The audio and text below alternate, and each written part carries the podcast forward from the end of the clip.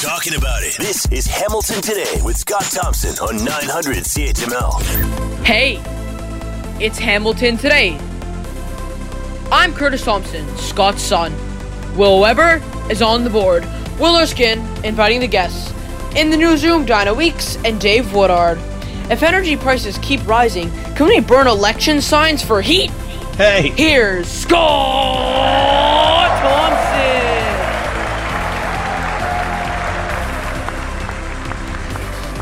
There you go. Get your head bobbing on a Monday. Good afternoon. It is Hamilton today. I'm Scott Thompson. Will Weber on the board. Diane and Dave in the newsroom. I'm hearing things. No, it's just me. Don't worry. Uh, I, I hope uh, hope you're having a, a, a, good day. Kind of a gray day, but it, it's uh, it's mild. It's it's it's uh, nice and warm. So that's that's one way to look at it. All right, uh, another jam packed show coming up. Hope you hang around for the whole thing. The big news today: uh, Jacob Hoggard, lead singer for Hedley, convicted on his his sexual assault charges. One still pending, actually, and then a, a, decision coming down the the jury had a little bit of a, a hard time, and the judge sent them back uh, to keep going and, and, keep trying. And eventually, they did uh, they did uh, come to a decision, and then from there, uh, what's happening now is they're going to try to figure out what to do with bail and what he needs to put up in order to uh, stay free until, of course, he is sentenced. But it certainly does look like uh, he will do some uh, time. Here's global reporter Tina Trajani and what she had to say. The jury declared itself deadlocked on some counts twice during deliberations before finally coming to a decision. Jacob Hoggard was found guilty of raping an Ottawa woman in 2016, but not guilty of groping and raping a teenage fan around the same time. Criminal lawyer Andrew Furgiarelli, who is not connected to the case, says it comes down to proof beyond a reasonable doubt. They had some doubt about the Toronto complainant, and it may be that the jurors did believe her to an extent, but there were issues with her story. There were inconsistencies that were big enough that they just just couldn't get around them. An Ontario judge says Hoggard will likely face more than two years in prison. A sentencing hearing is expected this summer, and the hearing on bail is scheduled to start this morning. An additional sexual assault charge, which was laid back in March, will go to court in August. Tina Trajani, Global News. All right, uh, Hedley frontman Jacob Hoggard, uh, bail now conditions being set for his uh, conviction, another trial obviously pending. Many talked about the Me Too movement and how it kind of um, somehow bypassed uh, the music industry for uh, a long time, and there was, you know, uh, quite a bit of a pass there by the music industry, while other industries were focusing on on this and moving forward. And many said, "What's going on here?" And it looks like that stories or those stories are starting to catch up to themselves. It'll be fascinating to see uh, how this progresses moving forward and uh, what ends up happening with the uh, with the further case that's uh, outstanding. Uh, and you know, if if this leads to uh, more dominoes to fall within the music industry, which for the most part has been exempt from the Me Too movement up until recently. All right, the other big story: gas prices continue to go up. Everybody's talking about it. It seems. Um, uh, except those that can do something about it and give us a break with some of the taxes. So uh, continue to soar. That continues to be an issue we're going to be talking about. Also, going to uh, bring a defense lawyer in to talk about the Hoggard uh, case as well a little later on. Bulldogs having a little bit more difficulty with Windsor, uh, losing the first game on Friday and then uh, winning the second game on Sunday. they're in Windsor tonight, the Hamilton Bulldogs. So more action on that coming up tonight for the Hamilton Bulldogs. Good luck to them. All right, we got a jam-packed show. Hope you hang around for it. Uh, politics. We had a Ontario election last week. What does it mean moving forward?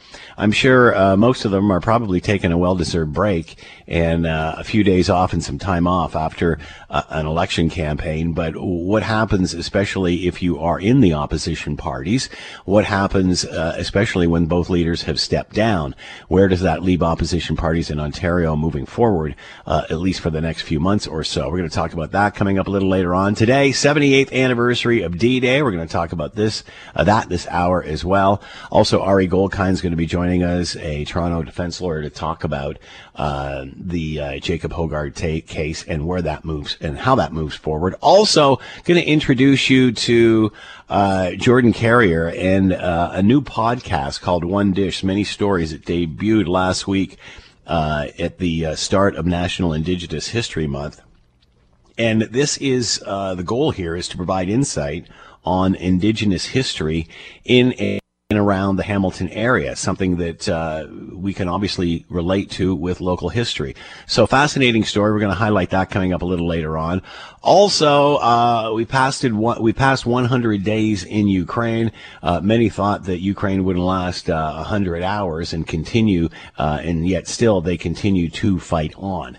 So uh, we'll give you an update on where we are with that. Also, we've talked about the threats and such in the news of, of what's happened and and such in Hamilton schools. Uh, we're going to talk about media coverage and and social media and such and how uh, does this help? Does it hinder? How do we spread the message and not uh, and not promote the whatever it is challenge act uh, or in some cases downright Ill- illegal activity?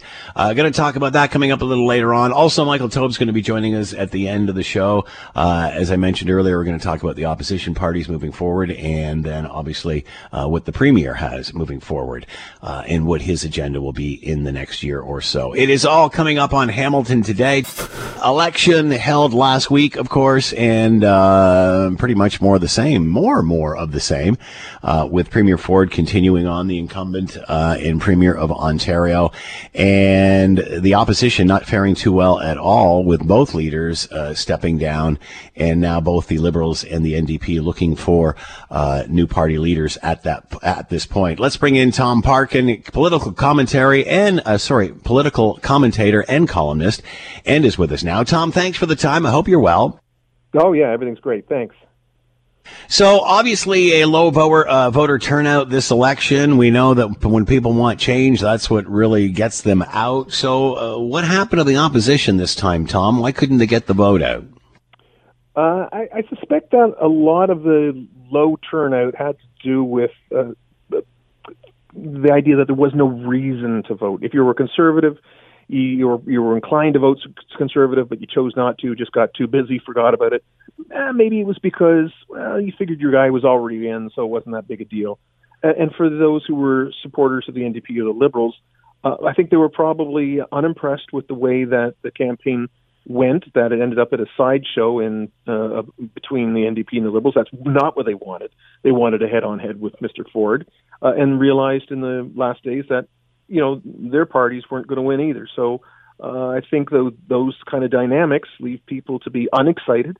It wasn't it wasn't exciting. There was no showdown with Mr. Ford between Ms. Horwath or anyone else. Didn't happen. That would have been exciting. That would have got people out if there had been an actual risk of Mr. Ford losing his government. But it just it just didn't happen. The opposition parties got quagmired in their uh, side battle, and uh, and I think that board clearly what they wanted. Clearly, the P, clearly the PCs got their voters out. So, is this a change in in the opposition? Are we going to see because whatever it was that the, the NDP or the Liberals were doing uh, as far as a campaign, it just didn't seem to resonate. And and uh, again, I remember uh, having the chat that the the priorities this election were far far different than they were in past elections. Uh, the top five issues, other than healthcare, of course, which is always a biggie uh, were all economic issues, and it just didn't seem that the opposition didn't have much of a position on that. Mm. I'm not sure that the conservatives did particularly get their vote out more than the others. There was, you know, very low voter turnout, historically low as we see, but it doesn't seem um, yeah, but wait a sec, Tom, Tom, Tom, Tom, Tom. Let's yeah. not blame the people that won for the low voter turnout. At the end of the day, uh, it's who got their peoples to the polls, and we all know that when people want change, that's when the the, the voter turnout is high. When they don't want change, the voter turnout is low. So at the end of the day, it's not really the winner's fault that the low turnout is what it is. That always favors the incumbent. Okay, let me just explain what I was about to explain before you jumped in my my point is, I think for a lot of conservatives, if if you look at the idea that the other two parties are far behind and your guy is about to win, uh, there's not a huge um, there's not a huge urgency to vote. So and I and I don't think the evidence is there that the low voter turnout was only amongst conservative or potential conservative and NDP voters. It was also. Uh, I also don't think that the low voter turnout had anything to do with the outcome and the reason that any of the NDP or oh, the Liberals fared not very well. Very much disagree. I, I think uh, if you are a New Democrat or Liberal potential voter and you see that your party is behind and not about to, um, you know, put a blow to Mr. Ford, it's not that interesting. If you thought they were close, yeah, but wait a sec. There's the other side. You know, the other side of this is is that if I'm sitting there and I'm seeing that my guy's getting beaten, I'm going to make sure I show up to vote. And again, at the end of the day, what happened was not enough people voted for the NDP and the Liberals. They clearly didn't even motivate enough of their own people to get out and vote because it wasn't close, and we all knew that. So it didn't motivate anybody to go out. There was no friction. There was no energy. Uh, there. And, so and, how you know, did why? I guess my point that I'm making here, Tom, is how did yeah. the Liberals and the NDP miss the mark so greatly? I mean, it's they it, it, they weren't in this from day one. Why did they miss the mark here? Well, I think uh, what happened is that the Liberals and the NDP ended up in a sideshow, uh, fighting it out over who was going to be the one to try and have a showdown with Mr. Ford, and that battle never resolved. It just ground down, and in fact, I think it probably disheartened a lot of people who wanted to have either Ms. Horwath or Mr. Del Duca have some sort of final showdown with Mr. Ford. That would have been exciting. That would have been compelling. That would have got people out to vote. Instead, they were like, "This is the last thing I wanted out of this election was to see those two going at each other like this." While Mr. Ford, you know, really made very few media appearances. So that was that was the essential problem, and and that that deals with strategics, um, which is not you know a boring. It's a boring story, but in essence, they're going after the same voter pool uh, the Libs were going after the NDP's uh, voters from 2018. The, the NDP were trying to hang on to them, um, but neither were ultimately able to lay a glove on Mr. Ford. Uh, do you think this makes the opposition rejig uh, their strategy, rejig what their priorities are? Again, it seemed that the priorities this time out, uh, obviously over and above healthcare, were economic issues. It was the cost of housing, the cost of energy, the cost of groceries, uh, inflation. They were all cost sort of related issues. Whereas it didn't seem that the NDP or the Liberals really made any ground there. Um, yeah, it maybe. I, I'm not sure that anybody, to be honest, had a really strong, compelling case about affordability. If Mr. Ford's, you know, big thing on affordability was getting rid of sticker on your license plate, um, that's not too much. That's not too impressive. On the other hand, you know, Ms. Horwath often pointed at the extension of OHIP as an affordability issue. Um, but the problem there was for a lot of people who say uh, don't have dental coverage, and she was offering to extend uh, OHIP to cover dental. Uh, it's not an affordability issue because they just don't go. Uh, you just don't go to the dentist if you don't have dental coverage. So it's not, like at the end of the day, money. Tom. And at the end of the day, at the end of the day, Tom, all you're talking about to me is things that aren't even resonating with the voters, uh, let alone now. So what do what do these two parties have to do? What do they have to change to fix what they've what they've what they're doing. Because clearly right now whatever they're talking about is not resonating whether they're fighting amongst themselves or whatever. So what do they have to do to rejig and and and get people's attention again? Yeah the the only thing i felt did resonate for the opposition um, was in the final week ms. Horwath turned her campaign to focus more clearly on healthcare hospitals healthcare workers, the lack of healthcare workers, the delays, the lineups, the wait list, and that kind of stuff. I felt that that did feel urgent to people. It did feel repairable. So I think that um, opposition parties should keep going on that kind of stuff. Uh, in uh, there's other uh, challenges in uh, in our education system, which strangely didn't seem to get much. Where were all the unions and where were all the unions this election? I mean, like again, there was there, there just didn't seem to be any sort of uh, uh, you know people throwing stones or mud at, at Ford in that regard this time. So I mean, if they're not was, there, then then how are the politicians? I guess. Yeah, it's it was definitely less than usual. I think there's a couple of factors to that. One was that uh, the many unions got quite organized in what was called the Working Families Coalition back in you know 2014 election, especially. uh, which was at that time oriented towards supporting the Liberals. And then that was a, a strong political force uh, as a third party, but fell fell apart. And in fact, there were I don't I don't think there were any unions supporting the Liberals in this election. The, the Working Families Coalition members either went to the NDP or they went to the PCs. Uh, and and I think a second factor um, that made it sort of made it quiet is that there was an extension on the uh, on the ban of third parties getting involved. So it was more difficult for those voices to break through. So uh, you know, I don't know. I can. I, I, I don't think any union's got a any any hard time breaking through. Tom, if they want the message out, they'll get it out. You guys got some work to do. Tom Parkin with us, political commentator. Thanks for the time, Tom. Be well. Okay, take care. You're listening to the Hamilton Today podcast from 900 CHML. Today marks the 78th anniversary of D-Day, and while commemorations are underway in Normandy, we discuss the politics involved in the remembrance of war and memorialization of those who were lost in it. Uh, let's bring in Geoffrey Bird has an uh, interesting article in the conversation, the politics involved in how on how war should be memorialized and remembered. Uh, Geoffrey Bird is a professor of war heritage and memor- uh, memory and culture, Royal Roads University, and is with us now. Geoffrey, thanks for the time. I hope you're well. Yeah, thanks, Scott. Thanks for having me. So, uh, talk a little bit about the significance of this day and how the way we remember it has changed from way back when. Because this is this is uh, something that really defined Canada in the world and its military.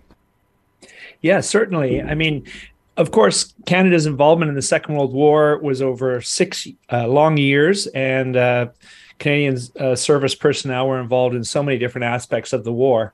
But uh, D-Day often stands out as a as a particularly important date because of what it represents. It's it's the start of the end. It's the uh, mm. the starting with the liberation of France, and uh, with D-Day follows another 80 days of battle, and and Canadian troops of the five beaches were involved in, of course, Juno Beach. So that stands us with uh, the Americans and the British and of course, we were also involved with the uh, Canadian um, and British airborne landings on the eastern flank. So there's a lot of fascinating stories that we can dive into.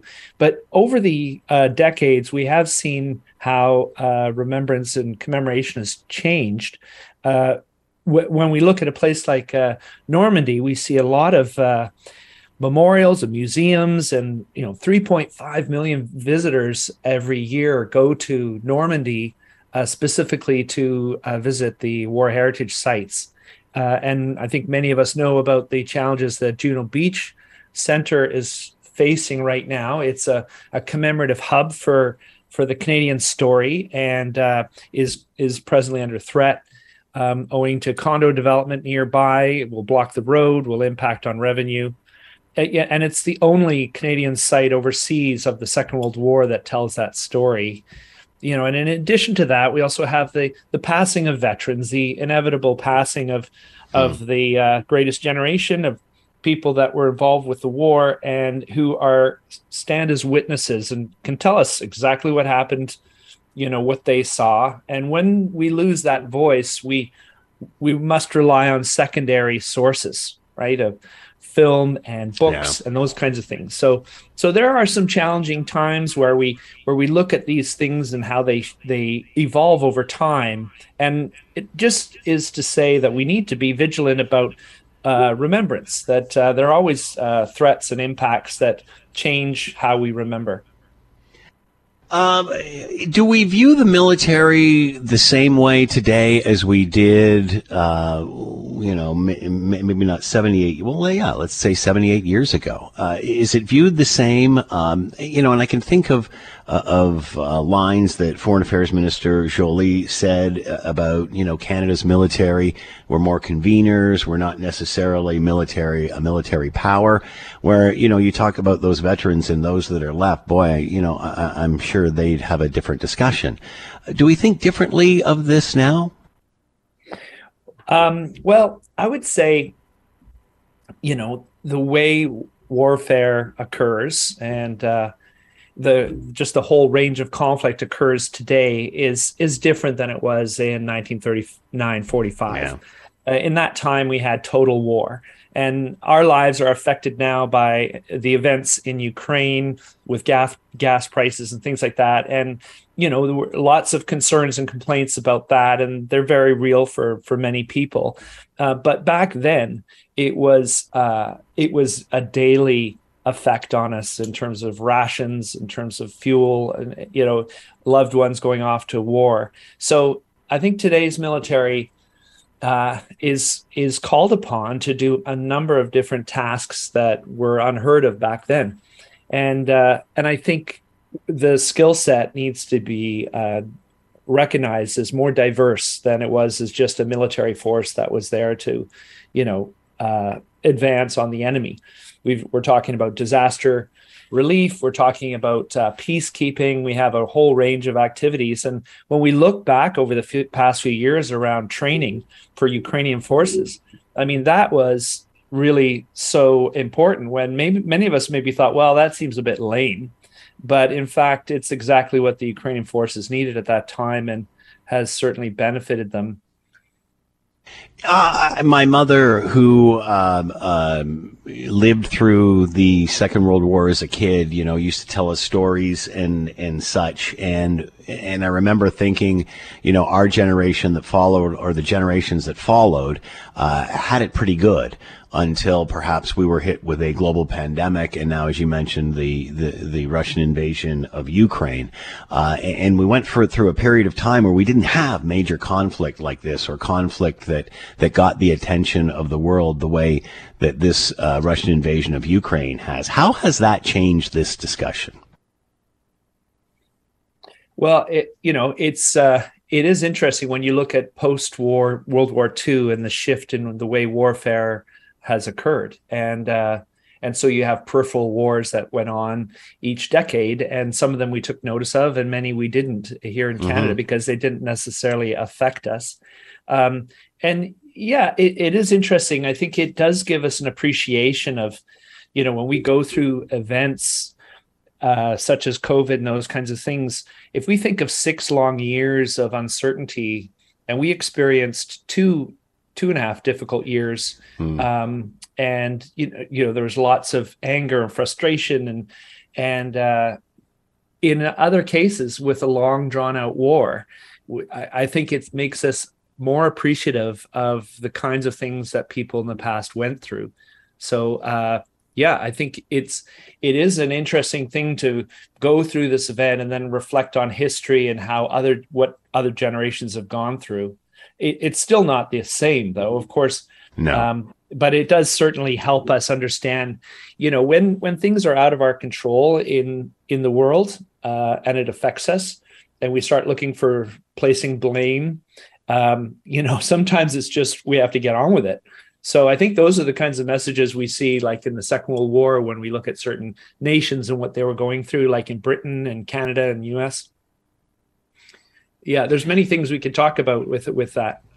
Geoffrey Bird with us, professor of war heritage, memory, and culture, Royal Roads University, on this the 78th anniversary of D-Day. Geoffrey, thanks for the time and insight. Much appreciated. Be well.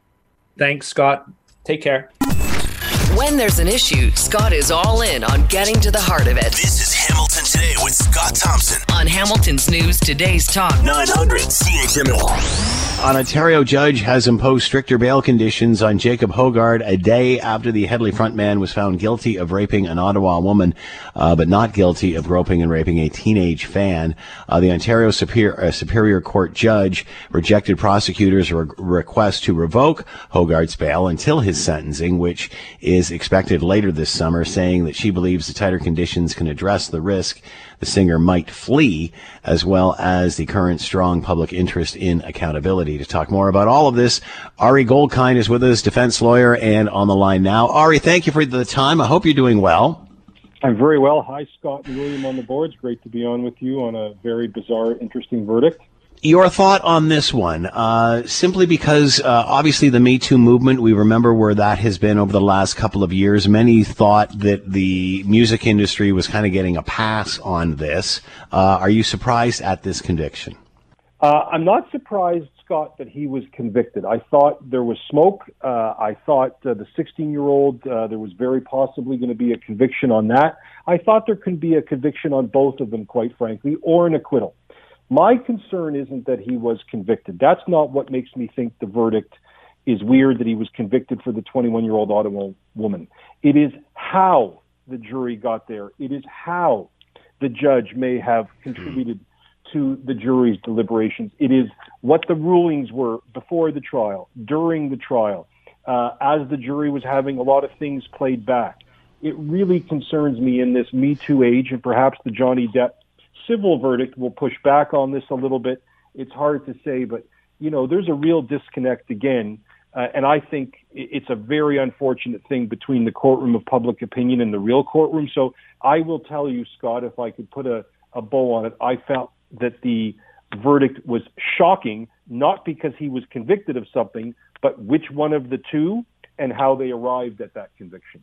So the jury was having some issues and said at one point they were deadlocked. The judge told them to go back. Many or some have said that that what that does is create a situation where it puts pressure on jurors to change others' opinions. Is that is that your point here? No, actually, and that's a great question you asked, Scott. No, I'm not saying that jurors would abandon their heartfelt beliefs. They're specifically instructed not to do that. So if Scott Thompson's on a jury and William from the boards is on the jury as well, and you're getting pressure and you're being told to move off something you sincerely believe, you're specifically told by the judge that the, that the system will have none of that. That's not my concern. My concern is when they're asking for essentially a redo a playback of the entire trial. That concerns me. It concerns me that they said on Thursday afternoon, Scott, they're deadlocked on some counts, plural counts. Well, there were only three counts. They acquitted on the 16 year old. I thought one of her one of her allegations was easy to refute, but the sex assault one not so much. They convicted on the 21 year old, so the deadlocked on some counts I think, undertook some gymnastics over the weekend. And then as they were playing the evidence back for the jury, now I want you to picture this, Scott. I know radio is a, not a visual medium, but you'll picture this. If you're 12 jurors sitting in a courtroom and there's no witness on the stand, okay, you're just having evidence played back through a recording system. Where do you think the jury might be looking? That's not a trick question. I give you three guesses. One of your three will get it right. Where do you think the jury will be looking? Uh, at the lawyer. Okay. What's your second and third guess? The judge, the juror. Correct. Um, I, correct. Yeah. Correct. So I'll stop you there. Your second guess was the good one. So don't buy a lottery ticket until tomorrow because tonight your first numbers won't do it. Jurors sitting in a room tend to look at a judge as descended from the mountaintops. And when you've got nothing to look at, and Hoggard's not going to look at you, and you know the lawyers are probably looking at your computer, you're going to look at the judge. The judge is also right in front of the jury in terms of their eye line. And this judge, and she admitted doing so, when the defense lawyer's playback of complainant number two was being played back, the judge was making faces, shaking her head, and then nodding when the Crown would object to the defense lawyer. Now, mm. if anybody doesn't think that's going to have an effect on 12 ordinary residents of Toronto who know nothing about the law, who aren't trained lawyers, who think judges descend from the mountaintops, the defense lawyer confronted her on it, Scott. You got to picture this. And the judge acknowledged it and then doubled down outside of the presence of the jury and said, You know what, Madam Defense Lawyer? You know the disdain I have for how you conducted your cross examination of the complainant, but I'll have a better poker face on a going forward basis. I'm paraphrasing. And this is the same complainant, Scott, that when the defense lawyer was doing her job, and if you want to ask me what kind of job is that, I'll answer. When the defense lawyer was doing her job advocating for her client, the judge turned to complainant number two, the one he's convicted for, and said, We don't want to make you suffer anymore. Do you need a break? This shouldn't be making you suffer. Well, I can assure you, Scott, there isn't another charge in the criminal code in Canada where cross examination would lead to a judge in the same circumstances, in the same ways, turning to an alleged victim and saying, well, the defense lawyer is making you suffer. You, I could add about five more things to that Hmm. answer. We don't have time, obviously, with four o'clock coming up. But this is the sort of thing that doesn't concern me about the verdict of guilty. I think Hoggard really did some bad things in that room. That's my personal view. But I'm much more concerned as a criminal defense lawyer is does Mr. Hoggard get a fair trial? Is it even Steven? Is there any finger on the scales of justice? And that's where my concern is today. So there, the, there will be an appeal. Great question. So there will be an appeal, and Scott, I'm telling you right now, call it a news flash, put a breaking news banner underneath us. It's going to go nowhere. Ask me why. Why? Because sexual assault in the Me Too era, let's go back to the first comment, every single man convicted in he said, she said cases in the Me Too era, they all say they'll appeal. They've all been handcuffed from defending themselves, and Mr. Hoggard was. There were rulings that prevented Mr. Hoggard from fully defending himself. Those rulings don't exist in any other area of law other than sex assault. Many people can celebrate that. There'll be interest groups who say, that's a fantastic thing. Okay, I'm a criminal defense lawyer. Every appeal for convicted men in he said, she said cases, 99% of them fail. And at the Supreme Court of Canada, 100% of them fail. The last 34 in a row, Scott. Now, that's like a perfect game in baseball, right? They're all 34 individual cases. They all have different issues for the Supreme Court. 34 in a row have been shut down by the Supreme Court. This is an area of law, Scott, where it's the easiest charge in the criminal code to bring against somebody, and it's the hardest to defend. So even though this is an appeal lawyer's dream, and it is given the issues we don't have time to talk about, Mr. Hoggard is likely, and I would say certainly, to have no success on appeal, even though there'd be tremendous merit to it. Defense lawyer Ari Goldkind with us talking about the uh, Ontario judge convicting Jacob, uh, Jacob Hoggard of Hedley. Ari, as always, thanks so much for the time. Fascinating discussion. Be well. Great to be with you, Scott.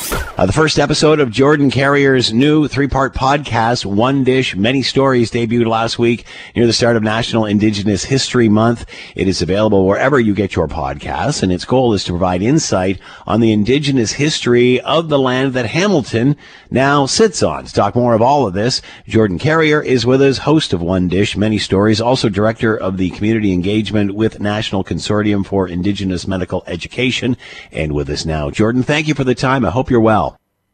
Nancy, thanks for having me.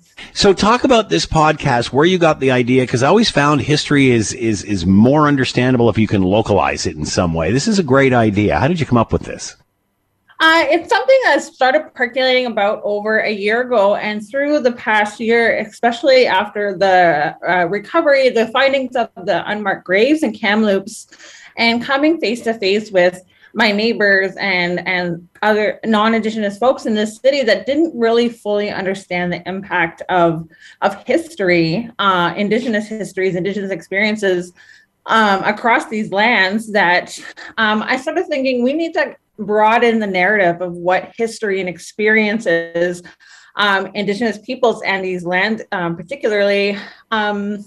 Are. There, there's more than just the, the how like the, the economic development of a city or this and that. There was history prior to hamilton existing. There were names that we called these different locations and bodies of water. Um, and that all like still exists in our contemporary world. And i wanted to showcase that Uh, I think, uh, although obviously uh, the indigenous community knew, the non-indigenous community, uh, and we can't say it wasn't there because it was there. Uh, we just chose not to look at it for what reason, for whatever reason. And Kamloops was had had an incredible incredible impact on the country, and I think even more so with the non-indigenous community. I, I think it was a a um, um, a moment for Canada to to really look back at a history that it didn't realize it had. What sort of questions did you get from non-indigenous people once you know post Kamloops and the discovery of uh, the horrific discovery of of uh, of those graves and such? Did, did you find the interest just the questions coming at you were, were much different than you had had prior to that? Uh, absolutely, it was certainly like a, a reckoning that that Canada mm. was coming in, into face with, and um, a lot of folks came to me and I admitted they felt they were being complacent in in how they have benefited from the way that history has and, and currently Indigenous people have been treated, and wanted to know how to do better. How can they support the indigenous community and continue to learn where can they get you know gr- good researches to continue their learning and what can they do how does the indigenous community accept that after this many years that all of a sudden uh, it seems that Canada is waking up? Um, I think I, I, I, think it's mixed all over. I think you know sometimes folks are just like you know, we've been saying this for a very very very long yeah. time, and then we're also like finally let's go. Like we're in this together. We can if we work together we can um, you know make a more just just i don't know what we want to call it canada. Some people don't like to call it canada but a more just world for all of us to live in. And if we look to indigenous people even when it comes to climate change and those and that that that we can be the leaders in a lot of that. And we've been saying a lot of what needs to be done um, and it benefits all of us. When we protect water it benefits all humans and life that access water. It's not just indigenous people. So a lot of folks are starting to see that and we're building relationships and we're working together. And some people are like a little too late to um, it's a little too late but uh, and i think that's mm. valid too and i can understand that as well um, you know, obviously this is indigenous history, indigenous history that we have tried to erase past generations, but this is also Canada's history. And I remember being a young guy and thinking, we don't really have anything. We don't have, you know, we're a young country. We're a, a, country of immigrants, but it's not that we didn't have it. It's that we weren't being taught it. We didn't know it. And to me, this is now a reckoning, not only for indigenous people, but for non-indigenous people, because this is the history of our country. Everybody needs to know this. Absolutely. And I think that's a big part of the whole colonial project is is education too that by not educating about that it made it easier to extract the resources or you know do these unjust things to a community communities of people across the lands. So now we're at a point where we've we've been able to fight that and continue to exist and continue to thrive and be incredibly strength and uh, resilient peoples um, and Canada's waking up, and we can continue to to undo some of that and continue to learn, understand the treaties. I mean, the treaties are what makes Canada Canada. And for so long, people don't understand that we're all treaty partners and we have responsibilities, each of us, not just Indigenous peoples. And this podcast focuses on the history within Hamilton, uh, closer to home. Yeah, yeah, it was really important. I've lived in Hamilton for 20 years now. I'm originally from Saskatchewan, but uh, my roots are here. I've been here 20 years. My my kids have been born here. They're off to high school next year, so they've lived there. It's really just like this is my home. This is where my community is. Um, so it's just really special and important for me to like look at my own backyard and what can I do in my own backyard to to help um, build relationship with uh, settlers in Hamilton um, and the rest of the Indigenous community. Jordan Carrier with us, host of One Dish, Many Stories, also the Director of Community Engagement with the National Consortium of Indigenous Medical Education. And this podcast focuses on uh, not only Indigenous history, but specific to Hamilton and how we can better understand it. Great idea, Jordan. Congratulations. Good luck with this moving forward. Thank you very much. You're listening to the Hamilton Today podcast from 900 CHML. All right. Um, 100 days. We talked about this uh, on Friday. We've uh, passed the 100 day mark of the Russian invasion of Ukraine. Many didn't think it would last 100 hours, and still uh, the brave, heroic people of Ukraine are fighting on. And uh, this just continues to drag on and on past the 100 day mark. What is the significance of the 100 day mark? Where do we go from here? Let's bring in Dr. Jack Cunningham, PhD program coordinator at the Bill Graham Center for Contemporary History Trinity College and the Munk School at University of Toronto, and with us now. Jack, thanks for the time. I hope you're well. I'm Scott. Pleasure to be with you. So here we are at the 100 day mark. L- let me ask mm-hmm. you this from a Russian citizen perspective. Uh, you know, we remember uh, Putin was going to go in. This is going to be uh, quick and over in no time. How does this play out in Russia with the Russian citizenry that this is dragged on over the over 100 days now? Well, it's tough to say with confidence how this is going over with the Russian citizenry because we don't have access to reliable survey data and the Russian citizenry itself does not have access to uh, uh, free media.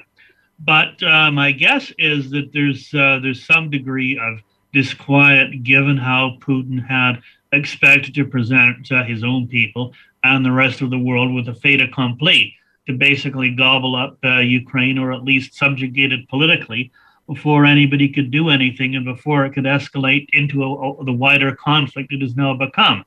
So in that sense, uh, Putin has uh, has got to pay attention to his uh, his home base. Uh, whatever they are being fed, and I'm sure it's obviously something different than, than the rest of the world knows, but would they still not even question, but why this is taking so long? Even if we are winning, if this is happening, still why it's taking so long? Absolutely, absolutely, because uh, Russia, at least reputationally, is still a major military power. Ukraine is not, and uh, and the very fact that this has taken hundred days comes as a surprise to many people. When Russian forces first moved into Ukraine, nobody would have predicted a hundred days. People were predicting something more in the neighborhood of a hundred hours before Ukraine mm-hmm. essentially said "Uncle," and that did not happen. Um, and that is, uh, I dare say, as much of a surprise in Russia as anywhere else in the world. So where are we now? I mean, uh, obviously we're still seeing images of the devastation and such, but has this stalled? I mean, has this war stalled? It has stalled in significant ways. I mean, Putin has not been able to seize most of the uh, the major population centers in uh, in Ukraine. He has had some success, particularly in the Donbass, and uh, and and may, if he moves in Odessa, be able to deprive Ukraine of access to the Black Sea, which would have major consequences not only for Ukraine, which would be hampered uh, economically, but for the rest of the world, which is increasingly struggling with uh, with the limited access to uh, Ukrainian grain upon which it depends. So in that in that sense, it has stalled, but uh, it is not uh, that doesn't that does not mean we're necessarily going to see a stalemate. There are important developments that have to be paid attention to. And earlier today, an advisor to uh, President Zelensky's chief of staff said that uh, Ukraine needs a lot more by way of long range multiple rocket launchers. So the demand for weapons, and these ones are likely to prove uh, particularly important and decisive in the in the battle for uh, for Ukraine, uh, will continue and uh, the de- the demands on the on the West will continue for economic support, for for military assistance, for uh, for solidarity, for uh, sanctions. I mean, pre- precisely because this is a hundred day event uh, with no signs of, of ending anytime soon. It's one that actually involves uh, much of the rest of the world in a way that the uh, the fait accompli of 2014 in Crimea did not. Are we uh, obviously Putin uh, complaining that whether it's the UK or US US sending in more weaponry, more advanced mm-hmm. weaponry, uh, that's only going to make it obviously more difficult for Putin. Uh, does he threaten nukes at this point? Because that was a, a conversation uh, a few weeks ago, and it seems that's now subsided. Although things have stalled out, it appears.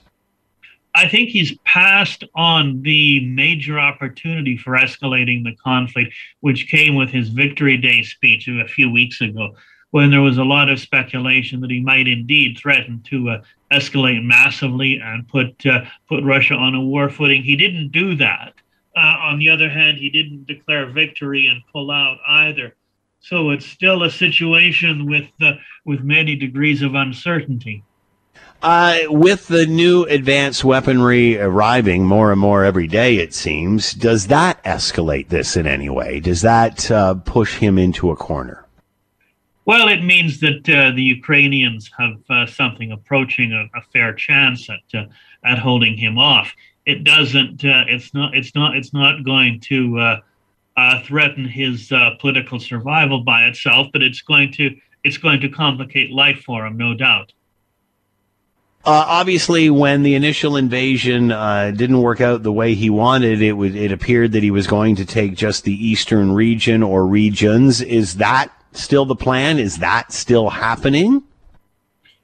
Well, he does seem to be concentrating much of his uh, much of his forces in many of his forces in uh, in the Donbass region, and he might at some point essentially do what I suggested earlier: just declare victory, take the Donbass uh, and uh, and call it a day. Uh, it's it's tough to predict what he would uh, what he would do because he's almost certainly not being given uh, honest advice by the uh, the yes men by whom he is surrounded. So, at the end of the day, can he declare victory? And if he does, will will Ukraine just fight back and retake, as we've seen in other parts of the country? It very well might. Uh, my guess would be that it would, and that in fact any effort on his part at this stage to declare victory would uh, run into a lot of pushback from Ukraine. So in that sense, he is in a, uh, a bit of a corner. He's past the stage where he can wind this down on uh, on what he might consider acceptable terms. Although, as I, I always say when I'm interviewed on these questions, it's tough to speculate what's going on in his mind.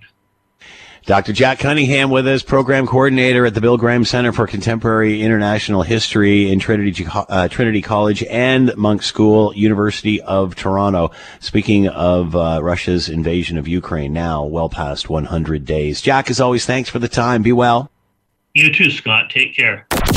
If Scott Thompson isn't satisfied with an answer, he'll delve into the issue until he is. You're listening to Hamilton Today with Scott Thompson on Hamilton's News Today's Talk 900 CHML. Gas prices continue to go up. Uh, Dan McTeague saying earlier on that uh, three cents a liter by the weekend they're going to go up again. Everybody is talking about the high price of uh, fuel and energy, except it seems uh, for the prime minister. Uh, he's the only one that seems to be uh, not chatting about this. Uh, and again, uh, I, I, was at uh, I was out and about today, and and I literally couldn't believe it. It's like, have I bought a pickup truck? Have I bought a pickup truck? I remember thinking I would love to have a pickup truck. I would love to own a pickup.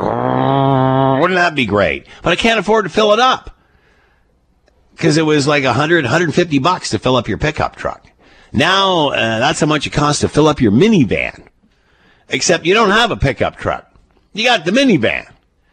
Or a Toyota, whatever. You know, I mean, it's, it's, it's incredible. It's unbelievable the amount of money we are spending on energy, uh, at this point in time. What gives? Will anything give? Is there anything that governments can do to ease this for us. Let's bring in Ian Lee, Associate Professor, Sprott School of Business, Carleton University. He's with us now. Ian, thanks for the time. I hope you're well. Uh, thank you, uh, Scott. Yes, doing very well. Ian, it seems that everyone is talking about gas prices except the Prime Minister. Is there anything he can do to help us get through this? Uh, yes, there is. There is. Um, there's two separate things uh, that can be done. Uh, one's short term and one is uh, longer term. Uh, the short term is uh, the uh, it relates to the gas taxes, and I notice I said taxes plural, um, federal and provincial taxes, and there's at least three taxes federally, um, but federal and provincial taxes together are approximately forty percent of the cost of the retail uh, price of, of gasoline at the pump. So I'm just going to use two dollars a liter. I know it's higher than that, uh, but two dollars is a nice round number that we can multiply by forty percent to figure out that the taxes are eighty cents per liter hmm. on a two dollar two two dollar a liter um, uh, to put you know fuel in your tank. Of course, it's up to above that now. It's 205, 210, 215. So the point is, uh, governments are taking not quite half, 40 percent is you know approaching a, a half. So in the short run, and that's both uh, that's consumption taxes, that's carbon taxes, and that's sales taxes, HST. So the three together are a very significant component, and so yes, they could announce a temporary uh, tax suspension of any one of those three or all of those three, but it's within their authority. And anyone who says they can't do it, and I've, I've heard intimations from uh, the federal government, oh, our hands are tied. No, they're not. Uh, the taxing power of the government of Canada has been tested multiple times over the years in the Supreme Court, gone all the way to the Supreme Court of Canada, saying, uh, can the, uh, you know, are there restrictions on the federal government, on the authority of the government to impose taxes? And at the federal level, essentially, there's none. If it, that they can, their their the so-called taxing power is unlimited for the federal government, so they can impose taxes, they can cancel taxes, they can reduce taxes, they can increase taxes. They do it with income taxes, they, uh, personal income taxes, they do it with corporate taxes, they do it with excise taxes, and they do it with carbon taxes, and they do it with sales taxes. There so you said short term. You said short term, and what about long term? Well, long term, and I've been studying this very closely because I've been fascinated by it. The uh, everyone blames, uh, and starting with the prime minister. Well, it's all because of Russia. You know, it's all because of Russia. If Russia just hadn't done that, and horrible as Russia did, but the, you know, everything would be normal again. That is false. False. The problem right now, in and it's not just in Canada. To be fair, it's in the U.S. and in Europe. There's a desperate shortage of refinery capacity. Hmm. Why? And this has been this is in all because we've closed them all because we've closed them all down, Ian. We've closed down our oldest, most efficient, inefficient plants that can't meet modern environmental standards. Okay, fair enough. Then the obvious question is, well, if the demand is there, why are we not building new refineries? Well, they're very expensive and the uh, the amount being invested, capital investments in new oil and gas, including refineries, is down very, very dramatically over the last three, four years. Why? Hmm. Because the prime minister and other leaders, let's be clear, people like Mark Carney, are saying, don't invest in oil and gas. It is over. The oil and gas world is coming to an end. Stop doing it. And so there's been interest groups, that have, environmental groups that have gone after this industry, as well as leaders. And so we are under investing in oil and gas capital investment. And we have a serious shortage of refinery capacity. This is at the IEA website, International Energy Agency, which is a UN body. It's also at the U.S. Department of Energy. And so oil and gas industry are just terrified of investing in new oil and gas investments because they're being demonized and they're being told if you do, we'll come after you. So the sh- the longer term, what the prime minister can do is announce a new policy where he says we will not demonize you, we will not penalize you for investing in new refinery capacity, and he could inve- announce a new energy policy where he says we're going to be going into the future, and yes, it's going to be a lot more uh, emphasis on alternatives for sure, but we are not going to shut down pipelines. We are not going to uh, go after you for refining oil and gas, but we will require carbon capture down the road.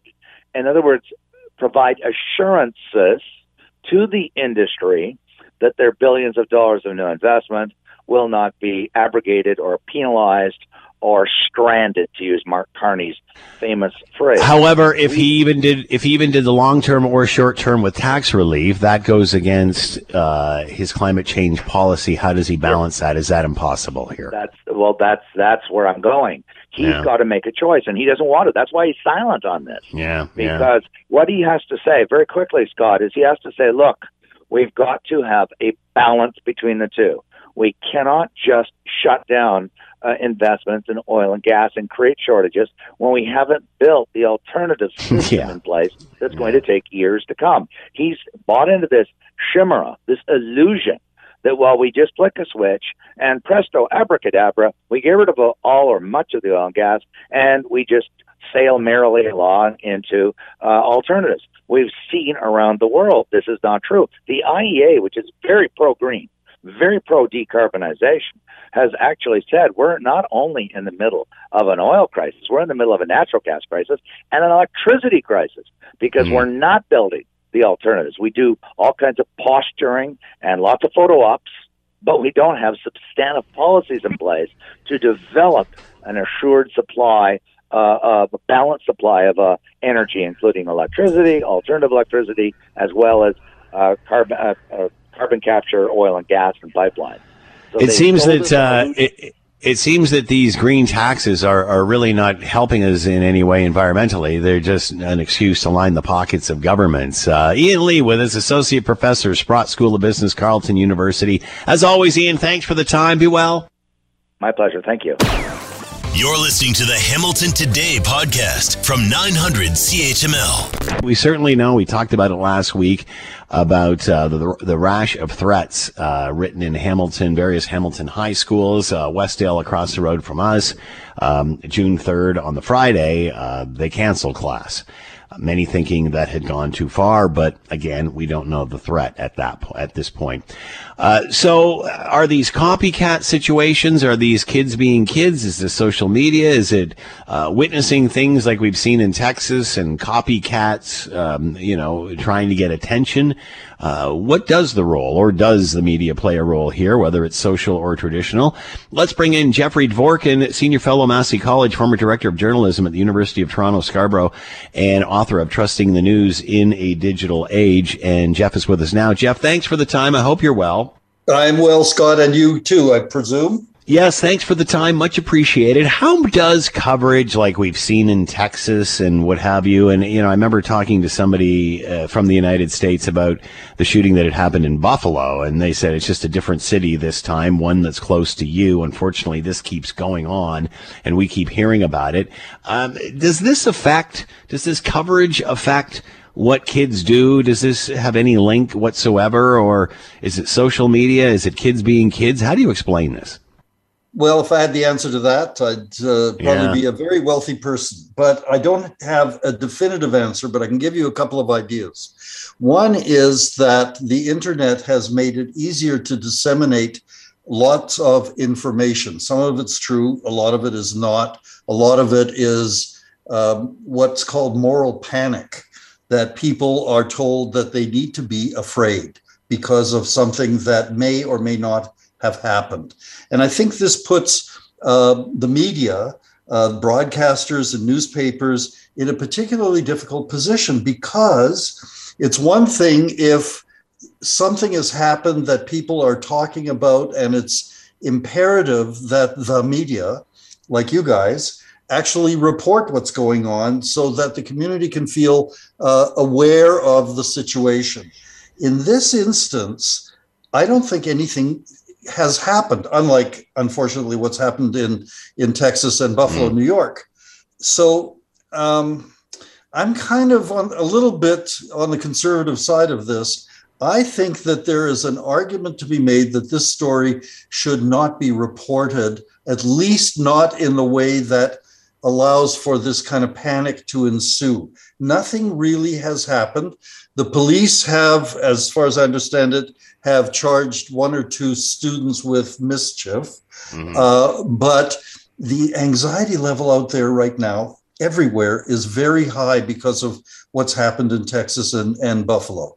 And so the media is in a, in a in a difficult situation.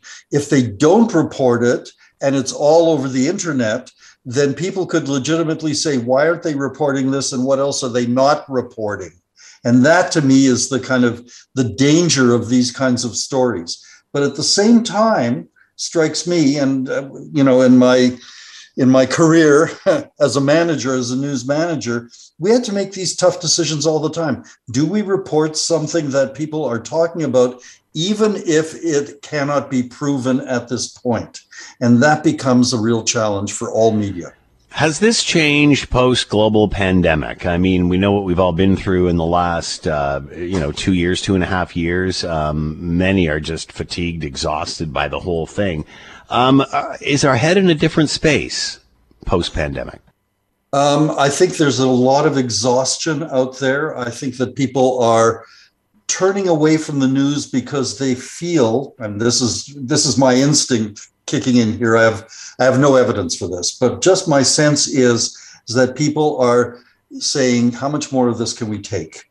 And so there is a certain level of disconnect and even, dare I say, distrust of the media reporting every horrible event that happens. And I think that this puts a lot of pressure on educators and media organizations and media managers to feel the need to report something that serves the interests of the people, not just as consumers of news, but as citizens. And that what, becomes the challenge for you guys. What advice do you have for parents who are trying to wade their way through this? Uh, don't panic.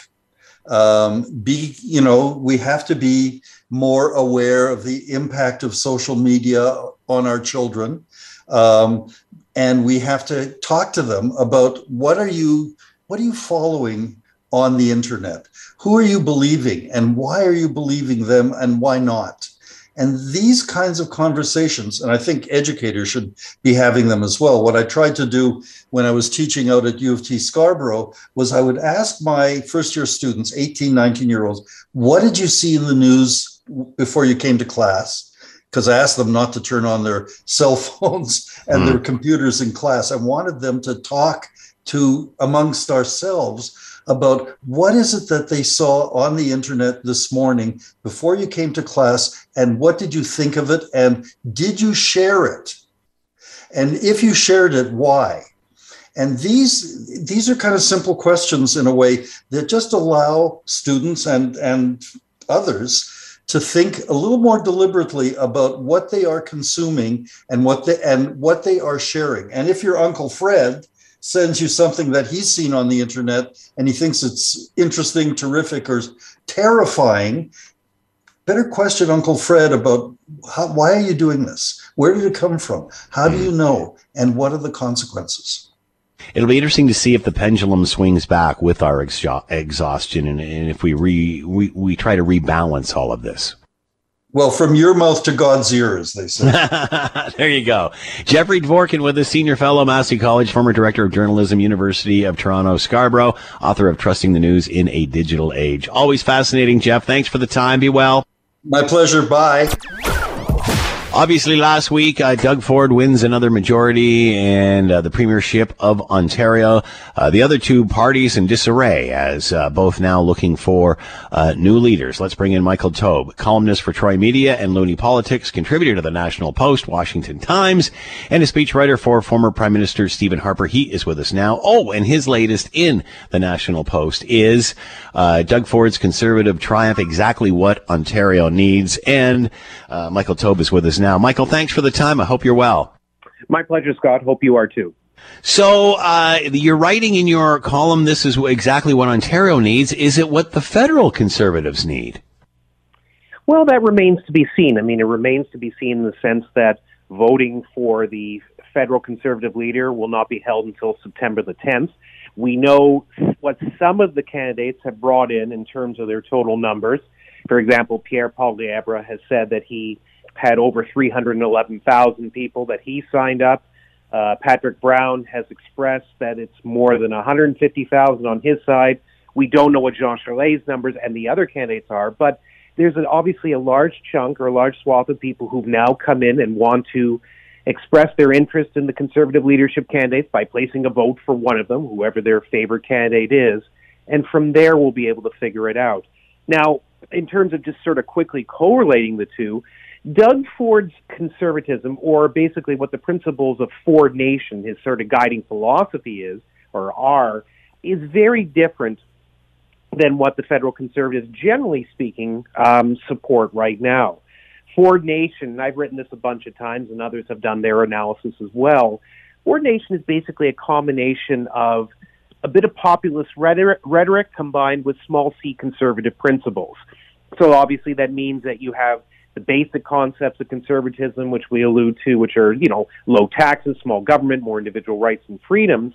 But you also have uh, Doug Ford's populist re- um, aspect to it as well, which his late brother, the former Toronto mayor, Rob Ford, also believed in, where you're giving more power back to the people. You want to put more money in the, the pockets of taxpayers.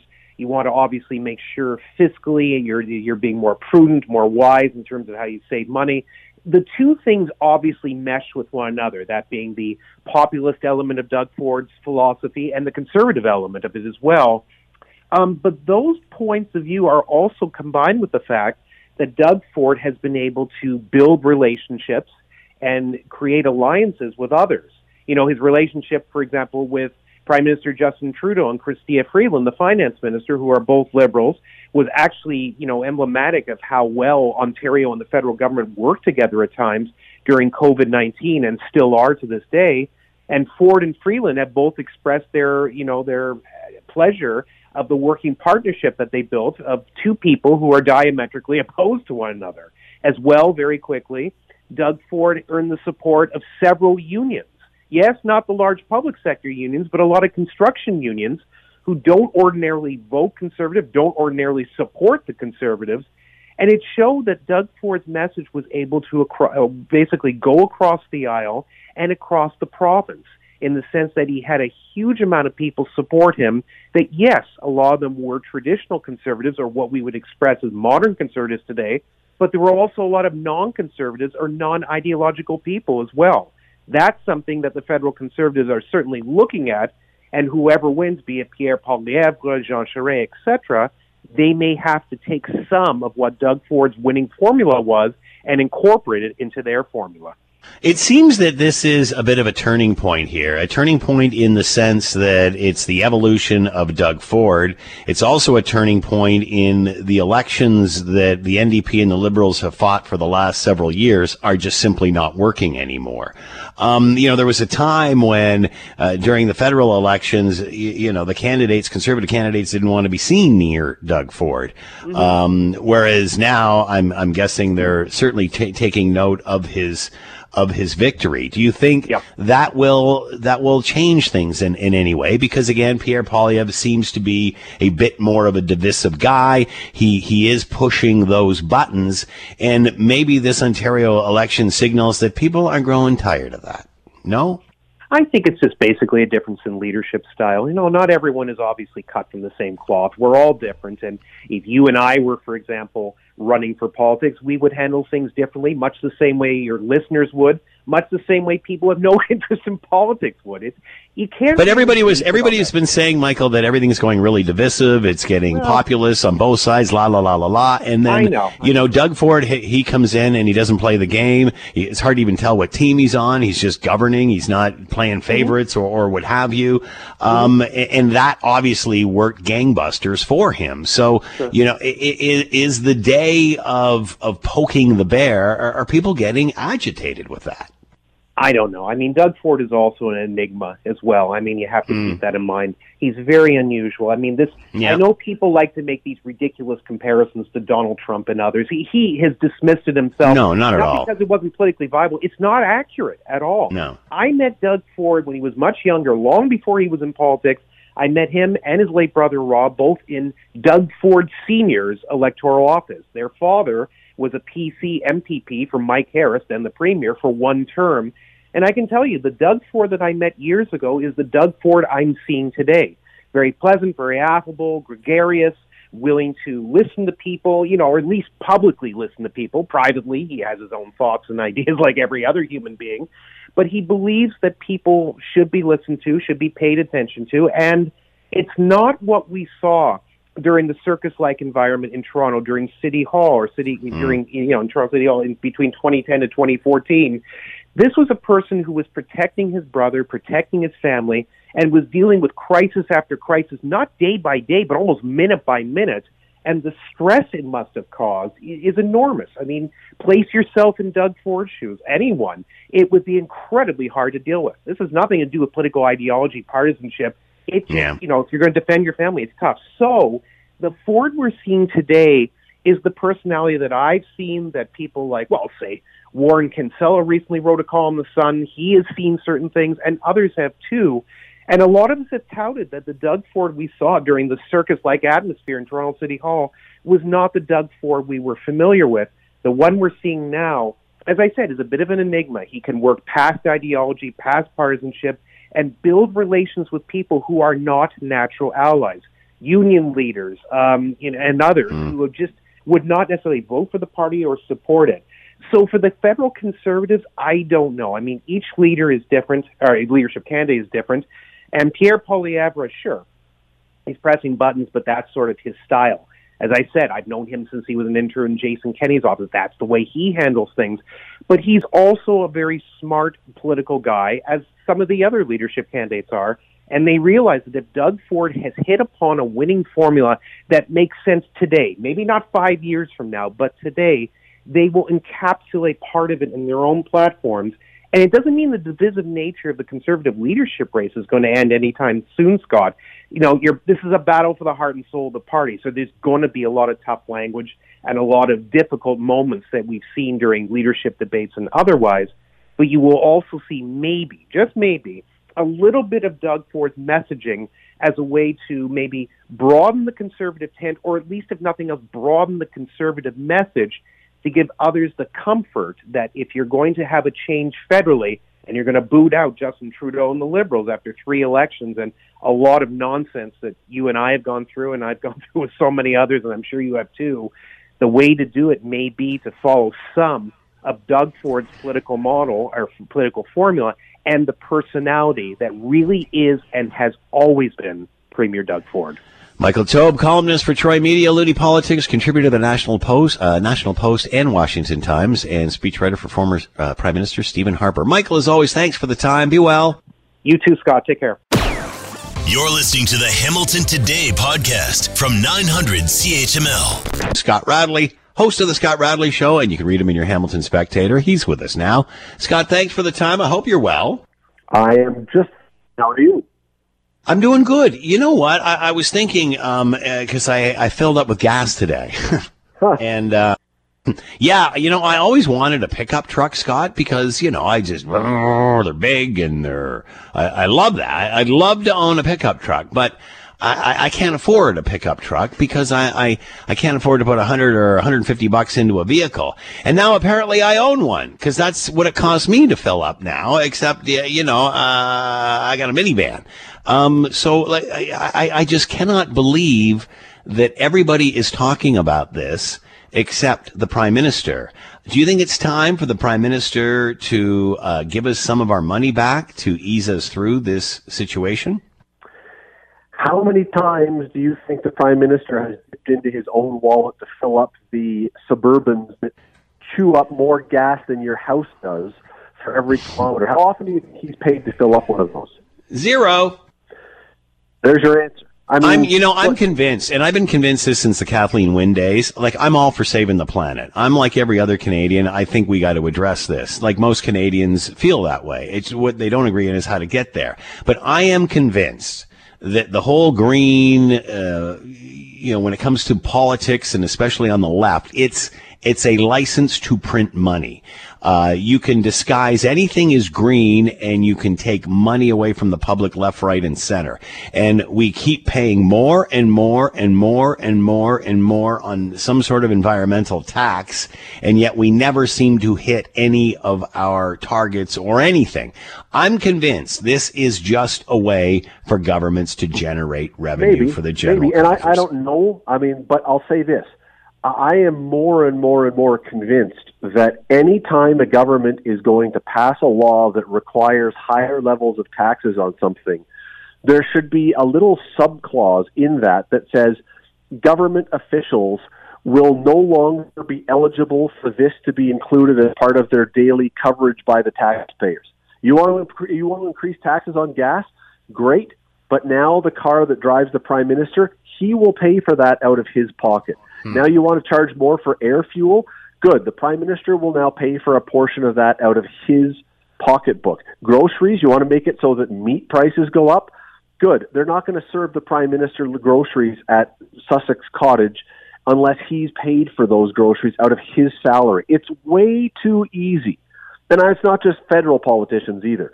It's way too easy for politicians to put rules in place when they don't ever apply to them. They never seem to apply to them. If you want to see one of the most unbelievable things, you can probably still find it online. Remember when Al Gore put out that movie, The Inconvenient Truth? Yeah, yeah. And they were showing it at some film festival at some point. And the, the great video was that Al Gore, and he was the, pro, the vice president or former vice president at the time, so you got to be have security. But there was a caravan of about 10 Suburbans that drove him two blocks from his hotel to the theater and then idled outside the theater for the whole time while this movie about the planet and pollution was going on. And it's like, how come you guys and you women talk this great game and never have to deal with the same stuff that the rest of us do to solve the problems that you tell us exist.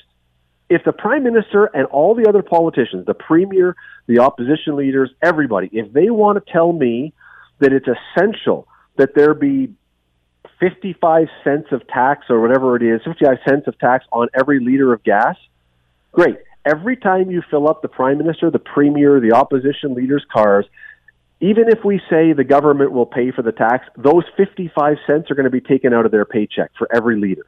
Then we'll start to see maybe that if they recognize what the impact of this is. I, I, I know you're short on time, but I got to tell you one other thing. I watched a video today. Ryan Whitney is a guy. He's a former hockey player. He's now part of a group, Spittin' Chiclets. It's a podcast, incredibly popular podcast.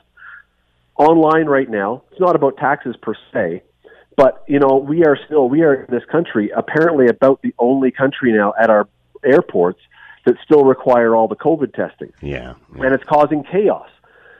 This guy just put out a thing on on uh, Twitter, a video on Instagram. He's been stuck in the Toronto airport now for over a day with no way to escape. And there's hundreds and thousands of people who are so backed up because of these laws that they are stuck missing flights, can't get out, can't get their bags. They are stuck Yeah. in the airport. But he's got our back. But how come the politicians don't have to go through any of this? They have private flights. They don't have to go through the, the immigration. They don't have to experience what you're pa- the laws you're passing. I guarantee you some of these laws would be done differently. Scott Radley with us, host of the Scott Radley Show. You can read him in your Hamilton, uh, Hamilton Spectator and coming up right after the six o'clock news. As always, Scott, thanks for the time. Have a great show. See ya. Thanks for listening to the Hamilton Today podcast. You can listen to the show live weekday afternoons from 3 to 6 on 900 CHML and online at 900CHML.com. All right, that's a wrap for us. Thanks for listening. As always, greatly appreciated. Thanks to the two Wills and Diana and Dave in the newsroom. As always, we leave it to you, the tax-paying customer, to have the last word. Hi, this is Tim. On this 78th anniversary of D Day, I ask you to just take a moment, stop, think, and consider where we are because of the brave men on those front lines. Well said. Hi, it's Shauna, and I might be a bad parent because my kids think french fries are vegetables. Hey, it's Ryan, and I might be a bad parent because I went out for wings when my wife was in the hospital after giving birth. Johnny here. I might be a bad parent because in my house, the tooth fairy gives pocket change. But we're not alone. Len emailed us and said his six year old daughter's Tarzan moment going from love seat to lazy boy by curtains made him more proud than any dance recital. And Andy left his two year old at the rink. All right, guys, I'm sure we're not alone. Like Andy's kid. For stories and confessions like this, make sure you check out our podcast. It's called Bad Parents, and it's available wherever you get your podcasts. I left a glove at the rink.